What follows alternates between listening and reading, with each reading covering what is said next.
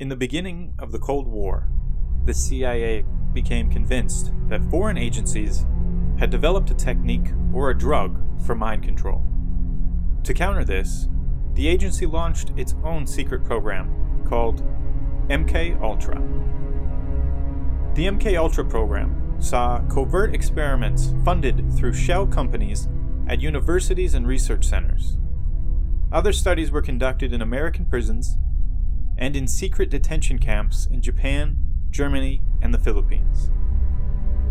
These experiments included electroshock therapy, sensory deprivation, physical, verbal, and sexual abuse, as well as high doses of psychedelic drugs.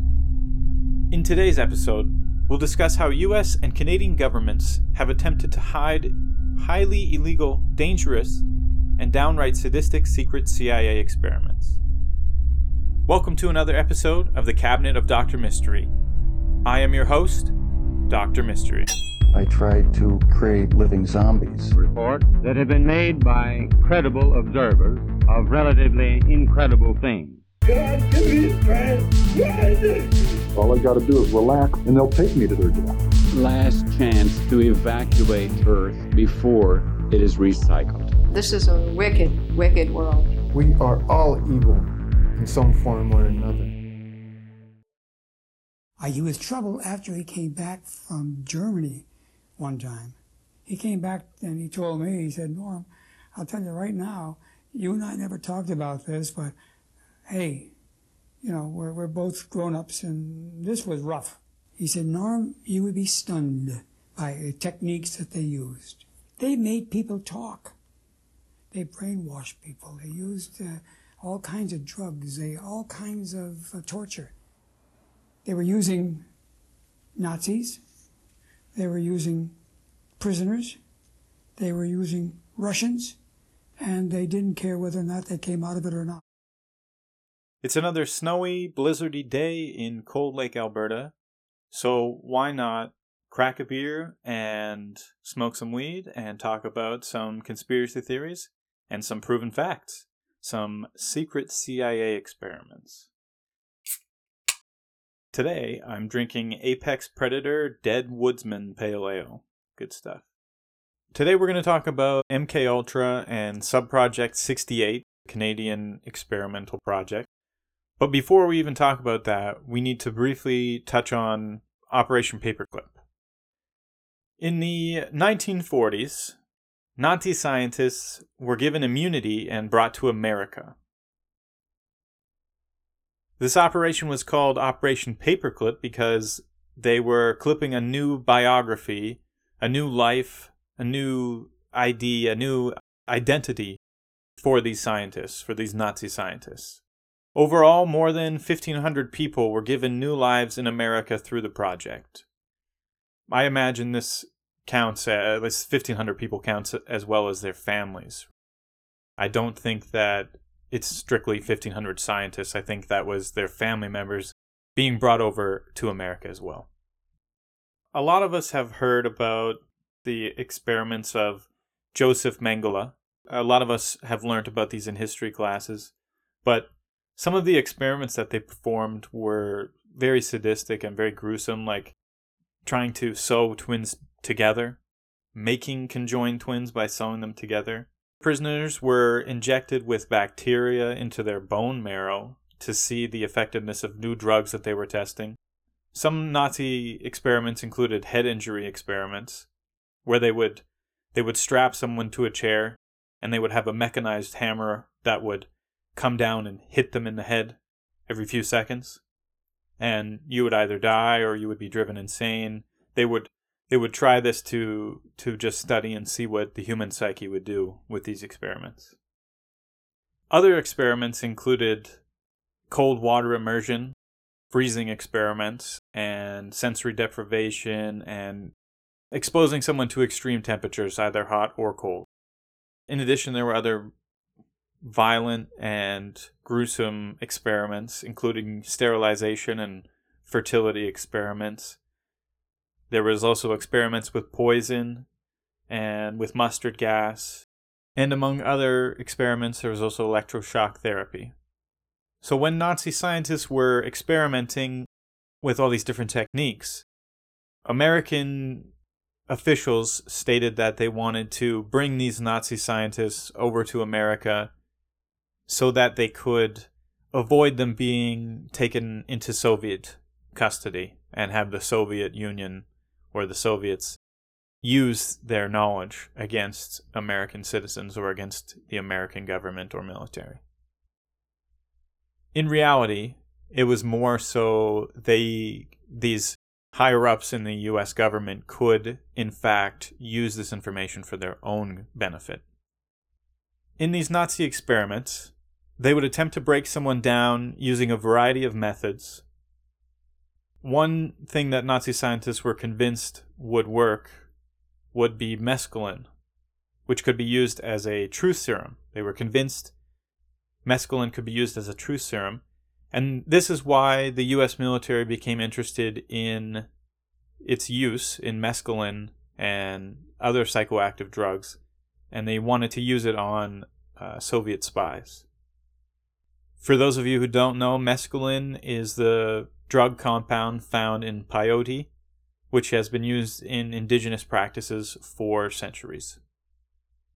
So, with all these Nazis being brought over, they were literal Nazis being brought over, you see that there's a bunch of there's actually a number of real Nazi hunters, and there's even some documentaries and there's some cases of individuals who have committed horrific crimes actually living in North America and and hiding hiding out and, and developing different identities.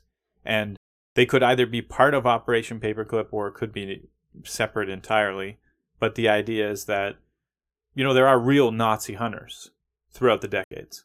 One cool series that I recently checked out, and you, you might have heard of it, it's pretty recent, but it's called Hunters with Al Pacino. Al Pacino is in the starring role. It's about like a a group of Nazi hunters that live in, uh, I think it's in the late 70s in New York City. And they discover that there's a Nazi or there's there's multiple war criminals, Nazi war criminals in the US and they're plotting to bring about the Fourth Reich, which would be a succession to Hitler's Third Reich theoretically. That series is really good and that's what comes to mind whenever I think about Nazis and Operation Paperclip check it out if you want. I'm not being paid to say that, so that's how you know that I actually enjoy it. Here's a direct quote from a 1952 CIA memo. Can we get control of an individual to the point where he will do our bidding against his will, and even against fundamental laws of nature, such as self preservation? The goal of the MK Ultra project was to develop mind controlling drugs or techniques for use against the country's enemies. It's alleged that Soviet, Chinese, and North Korean personnel used mind control techniques on U.S. prisoners of war during the Korean War. The CIA became interested in manipulating foreign leaders with these same mind altering techniques. At one point, they even plotted to drug Fidel Castro with some of these mind altering substances the general idea was to explore possibilities of mind control and to find a true serum to use on Soviet spies in the Cold War. One of the CIA agents believed that there was a mole in the higher levels of, of the CIA staff, and that this, this, along with heightened panic because of fear of rising communists, and the fact that other countries were stocking nuclear warheads, allowed the CIA to conduct these experiments. In the 1977 hearings by the U.S. Senate Committee on Intelligence, CIA Director Stansfield Turner testified, acknowledging evidence showing that the agency had been searching for a drug that could prepare someone for, quote, debilitating an individual or even killing another person pouring millions of dollars, mainly through front companies. The agency's studies examined ways to influence and control the mind and to enhance the CIA's ability to extract information from subjects during interrogation.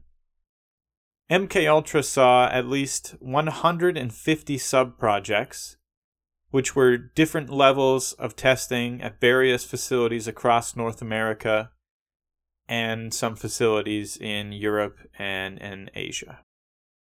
So the whole idea here is that the project, the plan is to create like a Manchurian candidate, a subject that they can control via, you know, their mind, you know, mind controlling.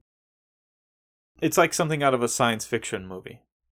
They're they're gonna they're gonna zap you with some electric shocks they're to alter your your memory and they're going to drug you and you're to be theirs to control when i think about this obviously i think about the manchurian candidate the original one and the denzel washington movie but i, I think a lot about american ultra and especially naked gun I was watching Naked Gun recently, and that's the main plot point: is the the Queen is coming to the states, and these subjects can be controlled. This evil mastermind can control these subjects to kill whoever he wants, and I believe it's through like their watches or something. I I remember it having to do something with their watch, but anyway, it's it's almost comedic in nature to think that you could control someone through their mind, but you know, I guess if you look at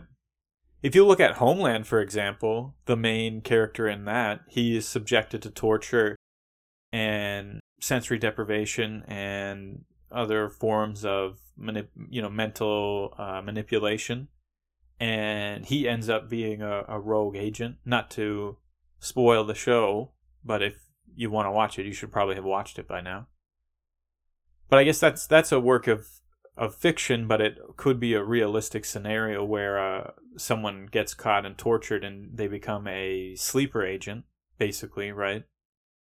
So that's the aim of the project. That's the whole goal is to develop a sleeper agent or a Manchurian candidate, somebody who can who who will go out and commit acts against their own will, someone that you can control ultimately and and totally. With all that being said, there's an American historian, Alfred McCoy. McCoy has claimed that the CIA attempted to focus media attention on absurd programs such as the mind control Manchurian candidate sleeper agent program.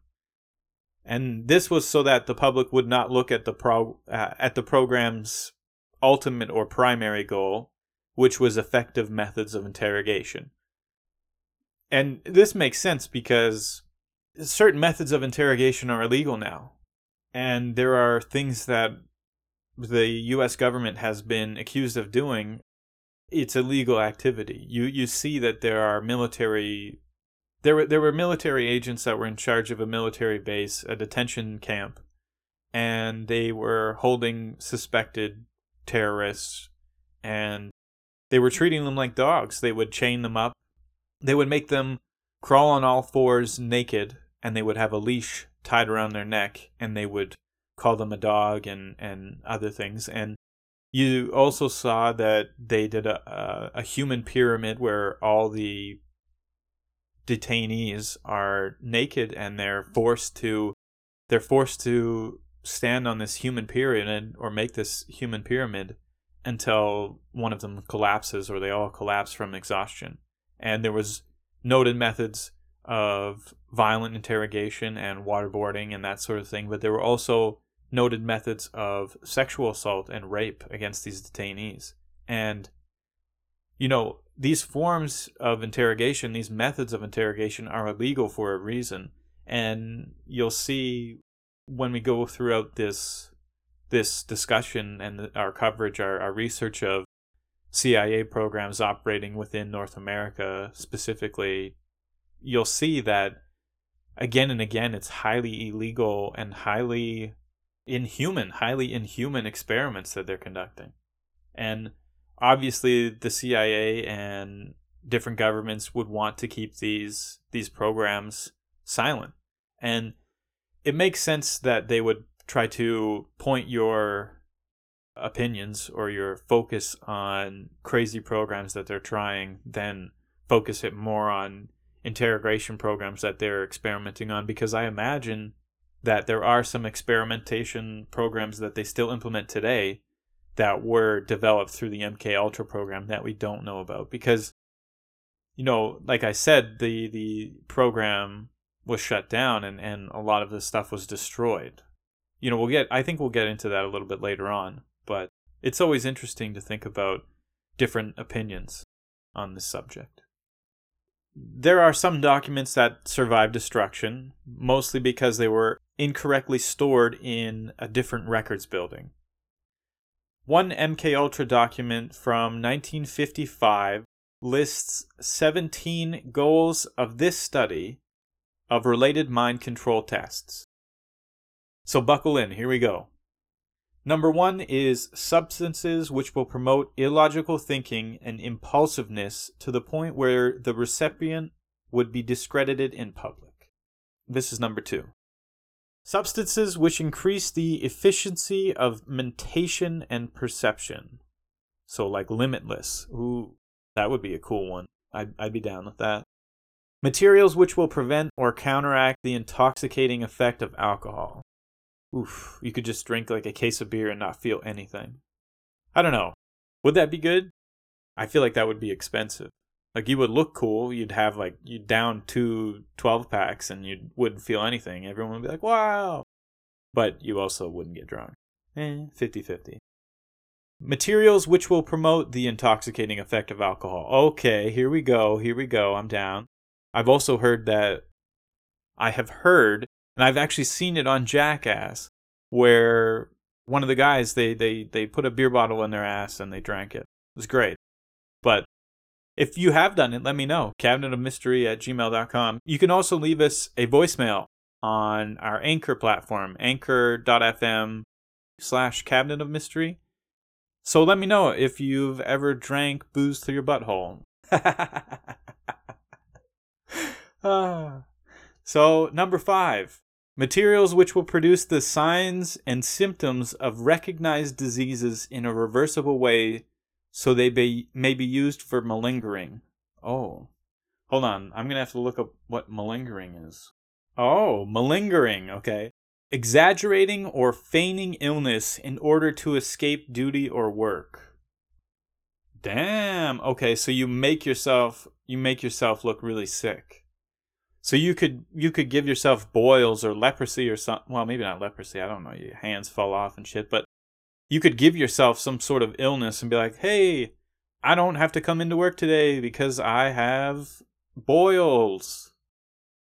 Materials which will render the induction of hypnosis easier or otherwise enhance it, its usefulness. So more mind control stuff substances which will enhance the ability of individuals to withstand privation, torture, and coercion during interrogation and so called brainwashing. Okay. I feel like I feel like if you I don't know, what substances will help you withstand torture? Heroin? I don't know. Materials and physical methods which will produce amnesia for events preceding and during their use. So another like mind control thing, or like more like the what's that thing called? The Men in Black flashy thing, the neuralizer. Bam. Okay, yes, I did have to Google it. So number eight, materials and physical methods which will produce amnesia. It's basically like the neuralizer, but you give them a pill instead. That could be. All of these could be very nefarious. They could have very nefarious methods of use. Number nine is physical methods of producing shock and confusion over extended periods of time. Wow. Okay. Just really messing someone up. Substances which will produce physical disablement, such as paralysis of the legs or acute anemia. Oh, dirty.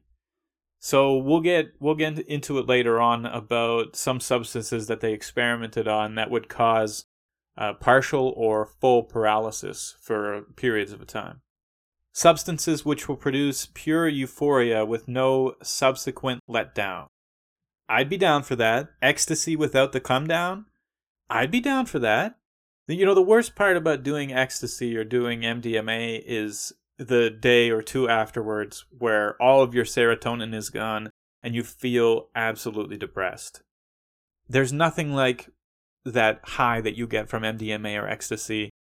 And there is nothing quite like that that hangover that you get follow the next few days following ecstasy. I would love a substance which produces pure euphoria with no letdown. Absolutely, let's do it. let's do it. Number 12, substances which alter personality structure in such a way the tendency of the recipient becomes dependent upon another person. That is whack. There is a drug in Colombia, I believe. I'm not 100% certain about that. I'm just going off the top of my head. There is a drug where you can basically hypnotize. It's called the white zombie drug or the zombie drug.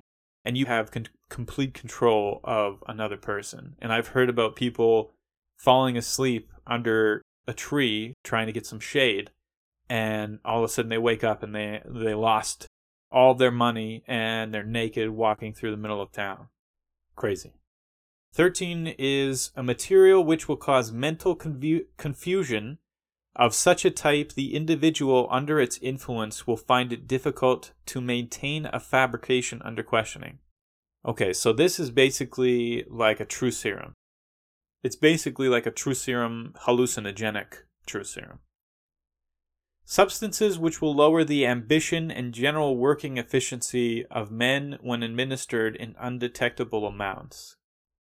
So, alcohol. I think number 14 they could just they could just develop some clear, tasteless, odorless alcohol and they could achieve number 14. Because I know a significant amount of men that are of lower ambition and lower working efficiency when they're on alcohol. Number 15 is substances which will promote weakness or distortion of the eyesight or hearing faculties. Damn. Blindness and and you're deaf. Out of nowhere. Man, that would be crazy. A knockout pill which can be surreptitiously administered in drinks, food, cigarettes as an aerosol, or other means, which will be safe to use, provide a maximum of amnesia, and be suitable for use by agents on an ad hoc basis. Sometimes you see in movies, people will like walk in with an aerosol spray in someone's face and then they just like pass out. I think that's kind of what they're going for here. You can just walk by and just give them a spritz and then that's it, they're done so. Finally, number 17 is a material which can be surreptitiously administered by the above routes and which a very small amount will make it impossible for a person to perform physical activity. So they are basically trying to com- create a zombie or knock you completely on your ass and lose all memory of it. Theoretically, it could be good for, you know, secret agents to have these at their disposal, but when you give somebody that kind of power, they can definitely use it for nefarious means. Without without question. It's it's absolutely insane. As I previously said, some documents survived the CIA purge. Remaining CIA documents suggest that they investigated, quote, chemical, biological, and radiological methods of mind control as a part of MK Ultra. There's also evidence that CIA operatives and other scientists used methods of verbal, physical, and sexual abuse on their test subjects. Sometimes what they would do is they would drug each other. And what they would do is they they would put two individuals in a room. They would drug them both, and one of them would be a CIA agent or a CIA scientist.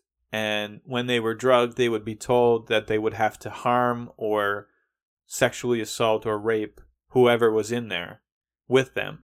And then they would study the reaction of both the person being attacked and the person doing the attacking. I cannot, I just can't imagine going to work and being told that you're going to take LSD and then you have to go and assault somebody.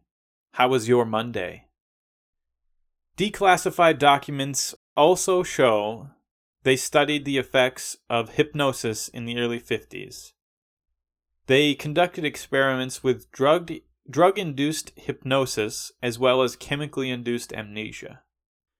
We're going to talk about LSD in this episode or in the following episodes. We're going to talk about LSD. LSD or acid is a mind altering substance that affects the serotonin system in your brain. In pure form, LSD is clear or white in color and has no smell. First created in 1938 by Albert Hofmann using lysergic acid, which is a chemical found in ergot. Ergot? Ergo? Ergot is a fungus found in rye and other grains, and we've discussed ergot in our earlier episode in episode 2, Halloween Highlights. So feel free to check that out if you want to learn more about ergot and its history with humans and how it connects to Halloween. So, although Hofmann discovered the lysergic acid in 1938, he didn't discover the hallucinogenic properties until 1943.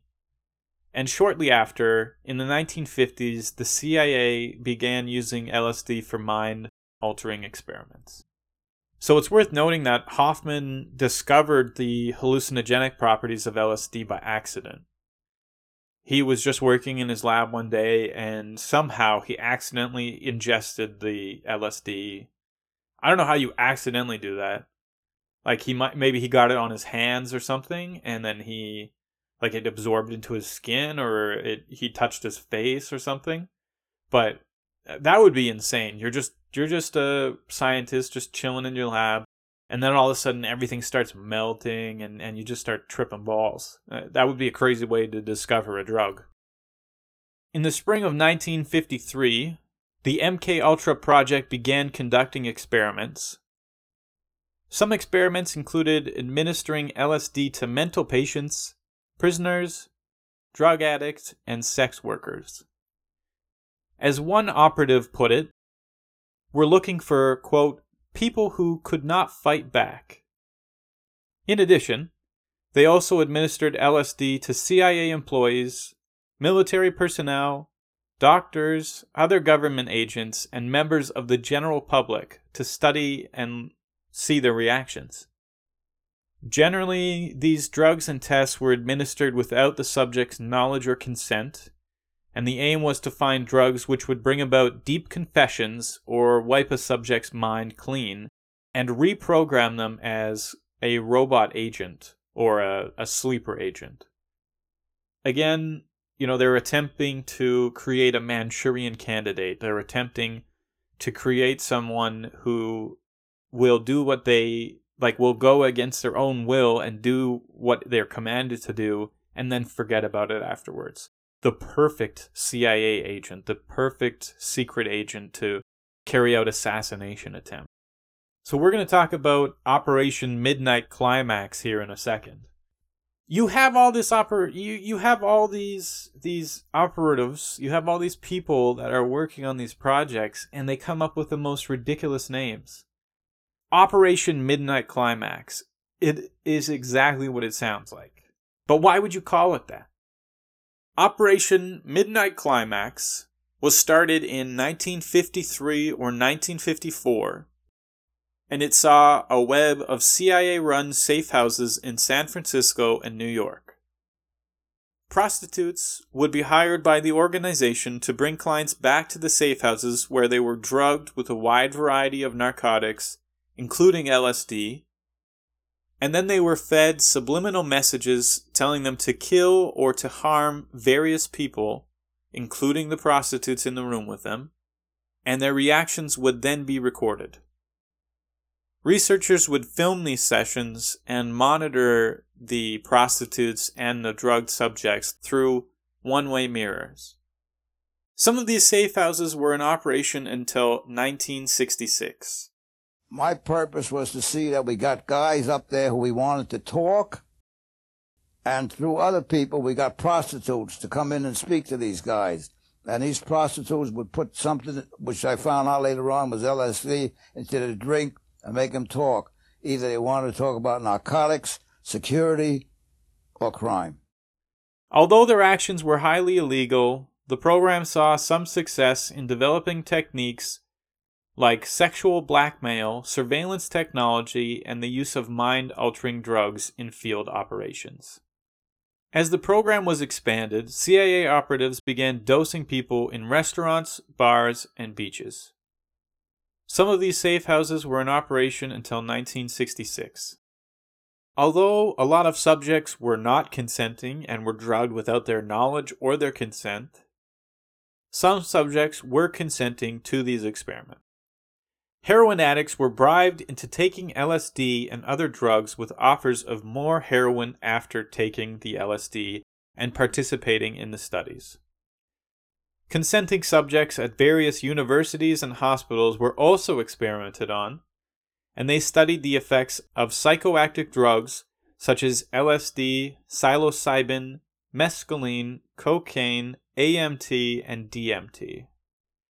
We've also discussed DMT in our fifth episode, The Abduction of Betty and Barney Hill. So if you want to learn more about DMT and hear a couple jokes about Joe Rogan, then check out episode 5, The Abduction of Betty and Barney Hill. When MK Ultra was first launched, initially the CIA Technical Services operatives were directed by the head of the MK Ultra project to dose themselves with LSD. The head of the MK Ultra project was Dr. Sidney Gottlieb. He was an American chemist and spy master. Ooh, spy master. He headed the entire MK Ultra project. He was also involved in the CIA's multiple assassination attempts in the 50s and 60s. Like I said, these CIA operatives and scientists were directed by Dr. Gottlieb to dose themselves or each other with LSD. So initially, a typical experiment would see two people in a room who knowingly had dosed themselves with LSD, and they would observe each other for hours and take notes. Eventually, random CIA operatives were dosed unknowingly and without their consent. One operative who received the drug in his morning coffee became erratic and ran across Washington, claiming to see a monster in every car passing by. One serious incident involved Frank Olson. Olson was an army chemist who had never taken LSD and was secretly dosed by his CIA supervisor, and nine days later plunged to his death from the window of a 13th story New York City hotel room. A CIA doctor assigned to monitor Olson claimed to have been asleep in another bed. It's noted that Olson was sharing a room with another CIA operative at the time of his death. Olson's death was described as a suicide that had occurred during a severe psychotic episode. Some believe that Olson may have been pushed or fell out of the window through nefarious means, and that includes some of his own family members. His family maintains that Frank Olson was murdered because he had become a security risk. They stated that the CIA may have worried that Frank could have divulged state secrets associated with highly classified CIA programs. The source that I had was the New York City Police Department, it was the Bureau of Narcotic Agents, and it was the CIA agent agents themselves. They all seemed the same, that uh, he was pushed out the window, that he didn't jump. People who wanted him out of the way said that he talked too much and he was telling people about the things that he'd done, which was American secret. If you work on a top government secret, city secret, state secret, and it spills out to people that you shouldn't know, there's only one way to do it.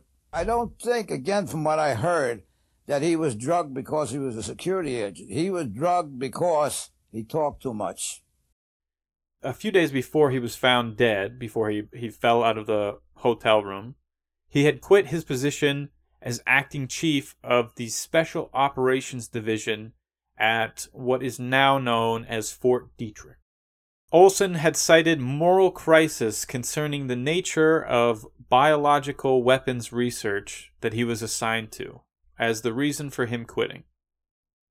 So his family had to wait for 20 years to finally get any sort of justice or to get any sort of closure on his case.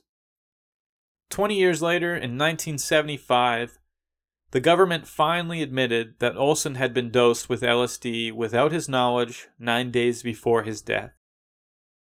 After the family announced that they planned to sue the agency over Olson's wrongful death, the government offered them an out-of-court settlement of 1.25 million, which was later reduced to 750,000, which they accepted. In 1994, Frank Olson's body was exhumed and forensic evidence showed quote cranial injuries that indicated that Olson had been knocked unconscious before he exited the window. A report from New York City in the medical examiner's office, uh, which I had before me, was totally inaccurate in some very important respects. It talked about lacerations, cuts of the flesh uh, that, in all probability, might have been caused by, by glass in the, in the course of his fall. Um, there were no lacerations. They were not there. Totally non-existent. We also noticed immediately that he had a, uh, a hemorrhage, which we call a hematoma.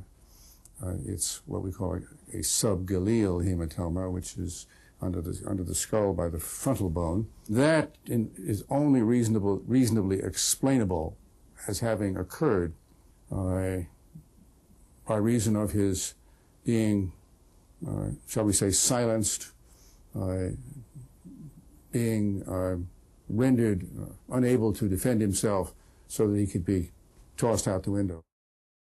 So I personally have read a lot about Frank Olson, and I've looked at different case studies and different documentaries and different podcasts and different books about Frank Olson and his case alone.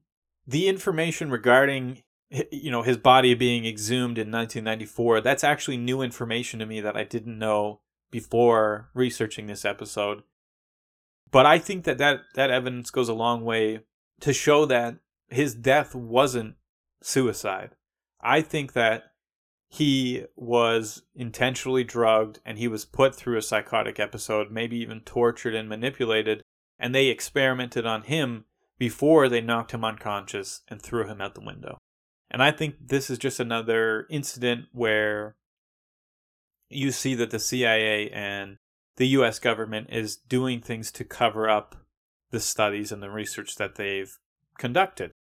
You know, you see that they destroy the documents. They see that they come after people. You see that they they will do you'll see that they'll do settlements with people where, you know, we'll pay you to shut up. We'll pay you so that you stop talking about this the deal is when when we give you this money, you are now required to stop talking about it. Non disclosure agreement, shut your mouth, here's your money, stop talking about it. We don't want this to be front page news. We don't want anyone to know about this any more than they already do. Just silencing the victims is one of the craziest things that I've ever seen, but it's something that continuously happens with you know anybody that studies UFOs. You know, ufologists go missing all the time. Conspiracy theorists go missing all the time. You'll see people who challenge the US and the Canadian government, they just disappear. And specifically people of color, black people, and indigenous people, as soon as they raise their voices, they just disappear. So it's important that we look at these cases and we think about them because, you know, you could say that conspiracy theories are silly, but sometimes they turn out to be real. Not to fuel anyone's wacky, crazy internet conspiracy theory, but you know, if there are if there is tangible evidence, then maybe it's something we should at least explore or look into. While I was looking while I was looking into you know, project MK Ultra, I was also I wasn't shocked, but I was uh, intrigued to find that there were a few known, like well known people that have also been a part of these studies that also were experimented on under Project MK Ultra or other sub projects of MK Ultra. One of these well known MK Ultra alumni would be Ted Kaczynski. Ted Kaczynski is more commonly known as the Unabomber. He was an American domestic terrorist and former mathematics professor. Between 1978 and 1995, he killed three people and injured 23 others in a nationwide bombing campaign against people involved with modern technology. There are some people that say that Ted's time in the experiment chair led him to commit these acts. In his second year at Harvard, because he's a smart boy, Kaczynski participated in a study described by author Alston Chase as a purposefully brutalizing psychological experiment. This study was led by Harvard psychologist Henry Murray. Subjects were told they would be debating personal philosophy with a fellow student and were asked to write essays detailing their personal beliefs and their personal aspirations. Individuals would then confront and belittle the subject after reading their papers, making vehement, sweeping, and personally abusive attacks. These encounters were filmed, and their reactions were later played back to them on repeat, all the while electrodes were attached to the subjects, monitoring their physiological reactions. So they would literally get you to talk about your hopes and dreams, and then they would spend hours telling you that you're a piece of shit and your hopes and dreams are stupid and you can go fuck yourself. And they would do that again and again and again. And then when you get pissed off, they would record your reaction and play it back to you later. Sounds great. I definitely want to take part in that experiment. So it's noted that Kaczynski spent at least 200 hours as part of the study. So there's evidence that this study was a subproject of MK Ultra, and although Kaczynski denies this, some believe that this study that he was involved in directly influenced his reclusive lifestyle and his criminal activities. Because you see, he's like a really smart guy, right? You know, this isn't a Ted Kaczynski episode. We're just going to touch on him briefly, and we can do another episode on him in the future because he's a really twisted and, and, and destructive individual. And so you see that he went to Harvard. He's a smart guy. He's achieving a lot and he's excelling very quickly. And then he volunteers to be in these studies. And shortly after all these studies, all these sessions, you see that he starts to become more of a recluse and he goes off and, and gets himself a cabin in the woods and lives by himself and lives off the land. And, you know, I think that, you know, Kaczynski says that this is not the case, but I personally believe that that definitely would have had an effect on him, and that could be the direct reason why he committed such atrocities, why he committed so many bombings. That's my own personal opinion, but I, I think that the two are definitely linked. I'm going to crack another brew here we're going to switch it up. We're going to go with some THC infused deep space beverage. Ooh, let's light it up. Another MK Ultra alumni was James Whitey Bulger. Whitey Bulger terrorized Boston from the 70s into the 90s with a slew of murders, extortions, and a history of drug trafficking. He then spent 16 years on the run after learning of his pending arrest. In the 1950s, Bulger was dosed with the powerful hallucinogenic LSD more than 50 times when he was serving his first prison sentence in Atlanta. So we mentioned that prisoners were experimented on regularly as part of the program. Bulger and other inmates were offered reduced time for their participation and they were told that they would be taking part in medical research into a cure for schizophrenia. We're to we're to go into a little bit of a history about some Canadians that experienced CIA mind control programs. But before we do, it's important to note that this LSD, this acid, these drugs that they're getting dosed with, they're not what we have today the acid that you can get on the street or the acid that you your buddy knows how to make, it's not the same as what the CIA was making. They were making real pure acid the most potent, strongest acid that you could get your hands on, and they were giving people heavy, heavy doses. You know, although some people experiment with acid on a recreational basis, and even when people were in these studies, some of them were voluntarily taking the acid, it's a high dose and it's a very potent, a very potent mixture of LSD that these people are being exposed to. At this point in our discussion, we're going to talk about Montreal's Allen Memorial Hospital. US and Canadian governments sponsored mind control experiments at the Allen Memorial Hospital. Subjects were drugged, exposed to sensory deprivation, electrical shock therapy, and then chemically induced a state of sleep and put to sleep for months at a time both the American and the Canadian governments, via the CIA, were conducting mind control experiments on children that started in the 40s and I believe are continuing to this day. And I am a survivor of the experimentation. And Esther Brooks had been invited to discuss creating mentoring candidates basically for the Canadian government in Ottawa in 1940. They used they used um, electricity, implants. Um, a lot of experimental drugs were used. Sensory deprivation was used. Being strapped down, being strapped down on a table, having electricity applied, like to your vagina or to that area having electricity applied to your spine. There was pedophilia involved, pedophilia involved as well. I think a lot of a lot of research people were blackmailed into taking part in experiments or into taking part in the cover-up um, because the children were, were used, um, we were used for pornography and pedophilia. And a really common, a really common occurrence was um, a scientist or a researcher who they, they needed to be involved or they needed to be complicit with them, he would find himself attending something.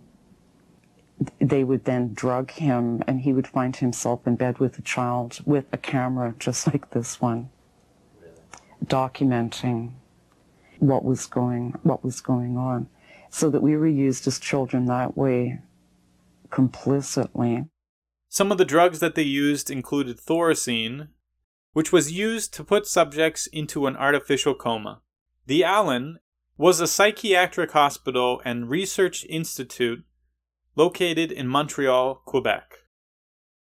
Although it's currently a respected institution, and there are different operations that still exist within the hospital, the Institute is also known for its darker role in the CIA's Project MK Ultra, the mind control program. The Allen's founder, Dr. Donald Ewen Cameron, was the key figure in the Montreal experiments. Cameron was born on December 24, 1901, in Scotland, and graduated from the University of Glasgow in 1924. In 1929, he moved to Canada where he worked in the Brandon Mental Hospital in Manitoba as the physician in charge.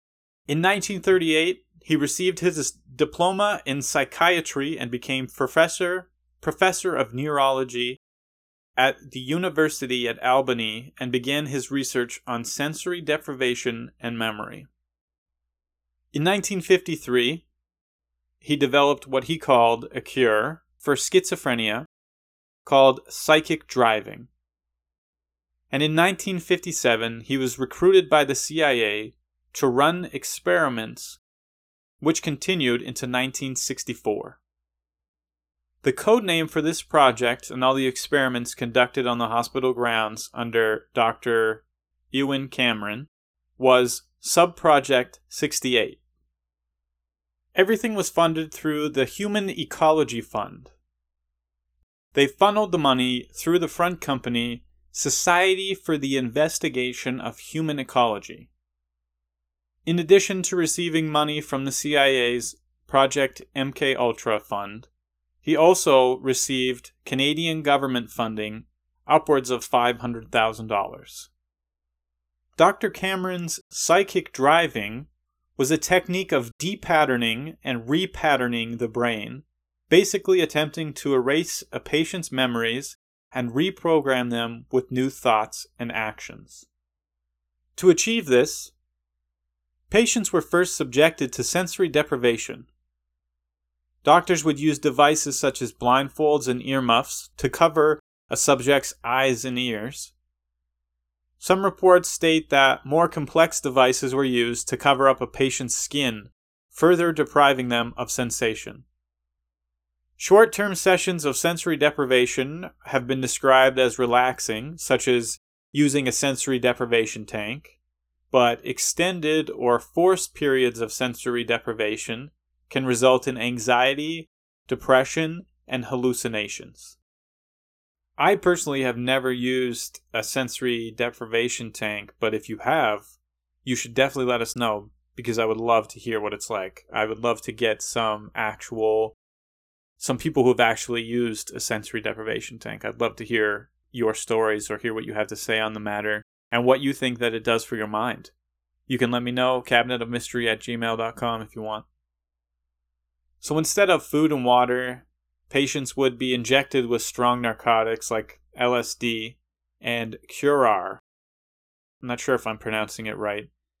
Curar is a paralyzing agent originally known as an arrow poison since it was initially applied to arrows to poison or paralyze one's enemy.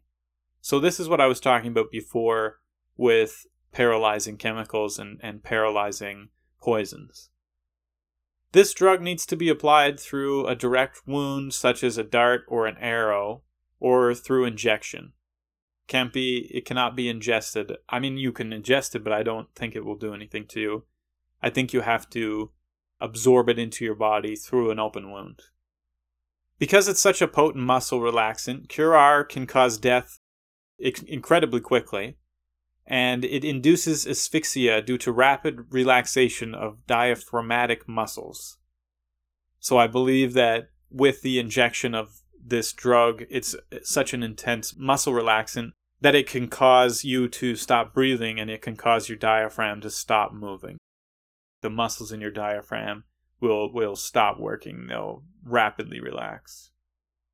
So what I picture every time I talk about these experiments, whether they be at the Allen Memorial Hospital or at various other places that the CIA operatives operate in the US or other countries.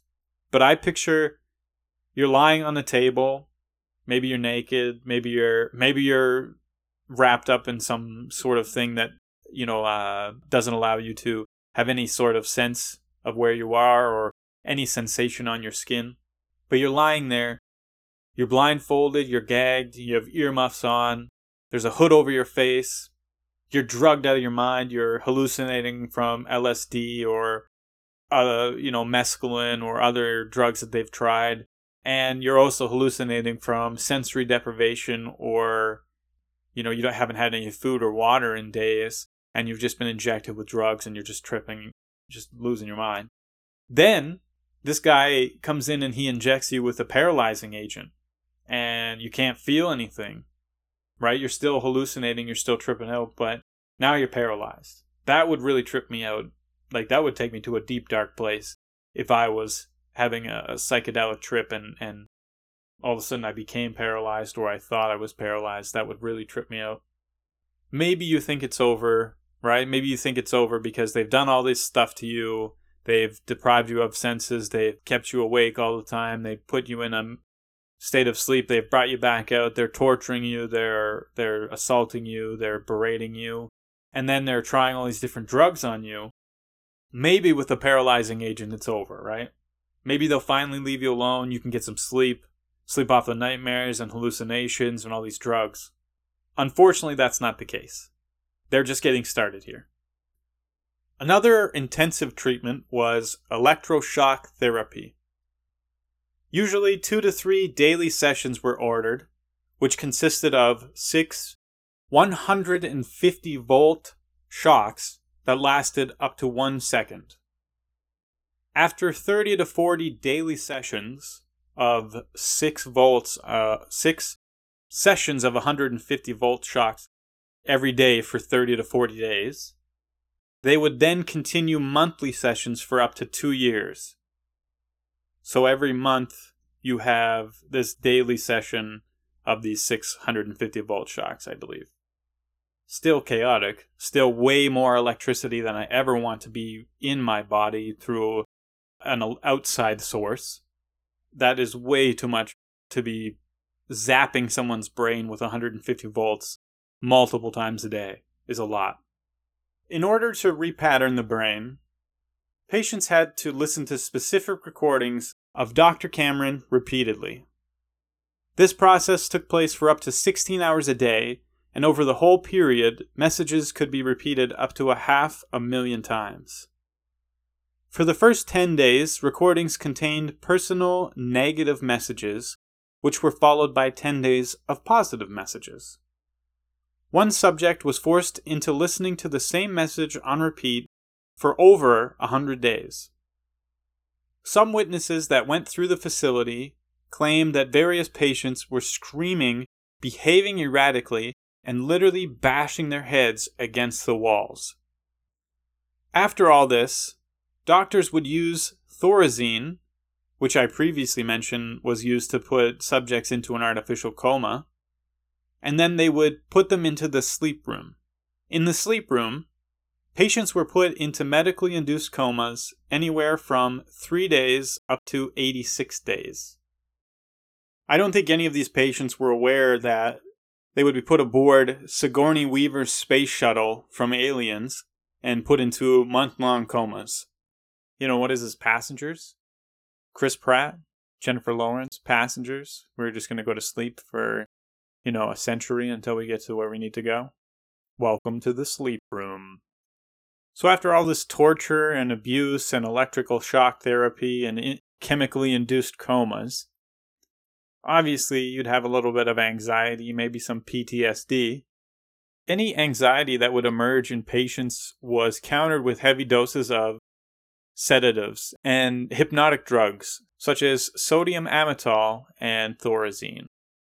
There's one more little tidbit of information that I kind of touched on, but I haven't really but I haven't really dove into it, like we haven't gone into it in full detail. So the CIA is also known to host secret detention camps throughout the years. In areas under American control in the early 1950s in Europe and East Asia, the CIA created secret detention centers so that the US could avoid criminal prosecution for their experiments and their mind altering drug use that they were subjecting patients to. People suspected of being enemy agents and other people that they deemed expendable. They would undertake various types of torture and human experimentation on them. These prisoners were interrogated while being administered psychoactive drugs, electrical shock therapy, and they were subjected to extreme temperature variations and sensory deprivation. Although you see that these detention camps are happening in other parts of the world, they're also doing these experiments in the US and in Canada. So, you know, it's not that it's that the CIA operatives and the government at the time, the CIA higher ups, they didn't care about who they would test these on. They just wanted to test it out. And they just wanted to run their experiments on unwitting subjects, whether they were, you know, foreign or domestic citizens. Before we end the conversation about LSD and the CIA, I wanted to bring up the fact that the CIA and the US government are in fact the ones who created the countercultural movement that you see in the US in the in the 60s and the 70s. So because of this use of LSD in different patients and different subprojects in MK Ultra, those subjects, some of those subjects and some of the scientists that were conducting the experiments started using LSD recreationally, and that's what kind of developed the counterculture movement, the hippie movement that we, we saw in the 70s. Ken Kesey was an American author, poet, and counterculture figure. You may know him best from his novel, One Flew Over the Cuckoo's Nest. This novel is a product of Kesey's time working as an orderly at a mental health facility in California. While researching this book, not only did he speak to the patients and witness the workings of the institution, he also voluntarily participated in the studies and took psychoactive and psychedelic drugs like mescaline and LSD. In 1964, Kesey gathered his friends and some followers, and that summer they traveled across the U.S. in a psychedelic painted school bus called Further. F U R T H U R. This group was known as the Merry Pranksters. The Merry Pranksters would host acid parties known as acid tests, and at these parties they would literally give out acid. They would literally give out LSD. You would show up to the event, and they would have free Kool Aid, which was dosed with acid, and then flashing lights and loud music would bring you into a different dimension. The music that played was one of the bands that Kesey mentored, the Grateful Dead.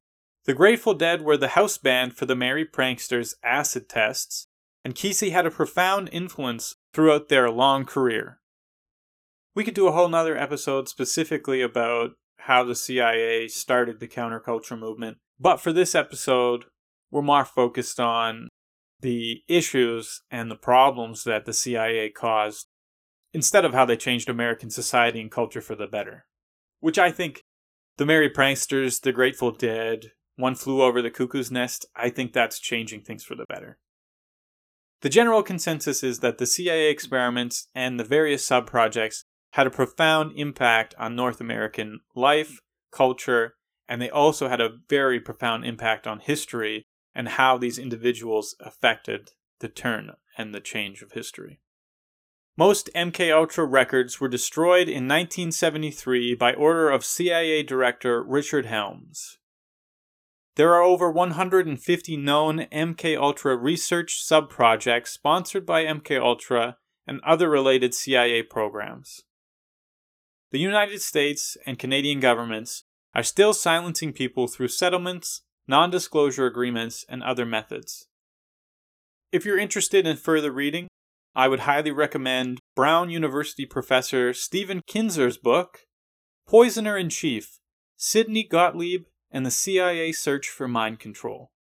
A good documentary to watch would be American Dope Acid Dreams. A great TV movie to watch is The Sleep Room. It's a 1998 drama. It's a Canadian television movie it's about the 1950s and 1960s experiments by Donald Ewen Cameron, Dr. Donald Cameron, and how it was funded by the CIA's MK Ultra program. So it's a great great movie to watch if you want to get a general idea of how traumatic this experience could actually be. Thank you so much for listening. I hope you enjoyed, and we'll see you again next time. This episode is produced by Death Hotel Creative hosted by myself, Dr. Mystery. To view more, visit us at notwhatwesay.com, check out our Instagram handle at Cabinet of Mystery, or our Twitter at Open the Cabinet. Please leave us a review if you enjoyed the show, and let us know what topics you'd like to hear in the future. You can let us know either on the socials or at cabinetofmystery at gmail.com. Thank you so much for listening Thank you so much for sharing with your friends and your family, and please subscribe for more episodes.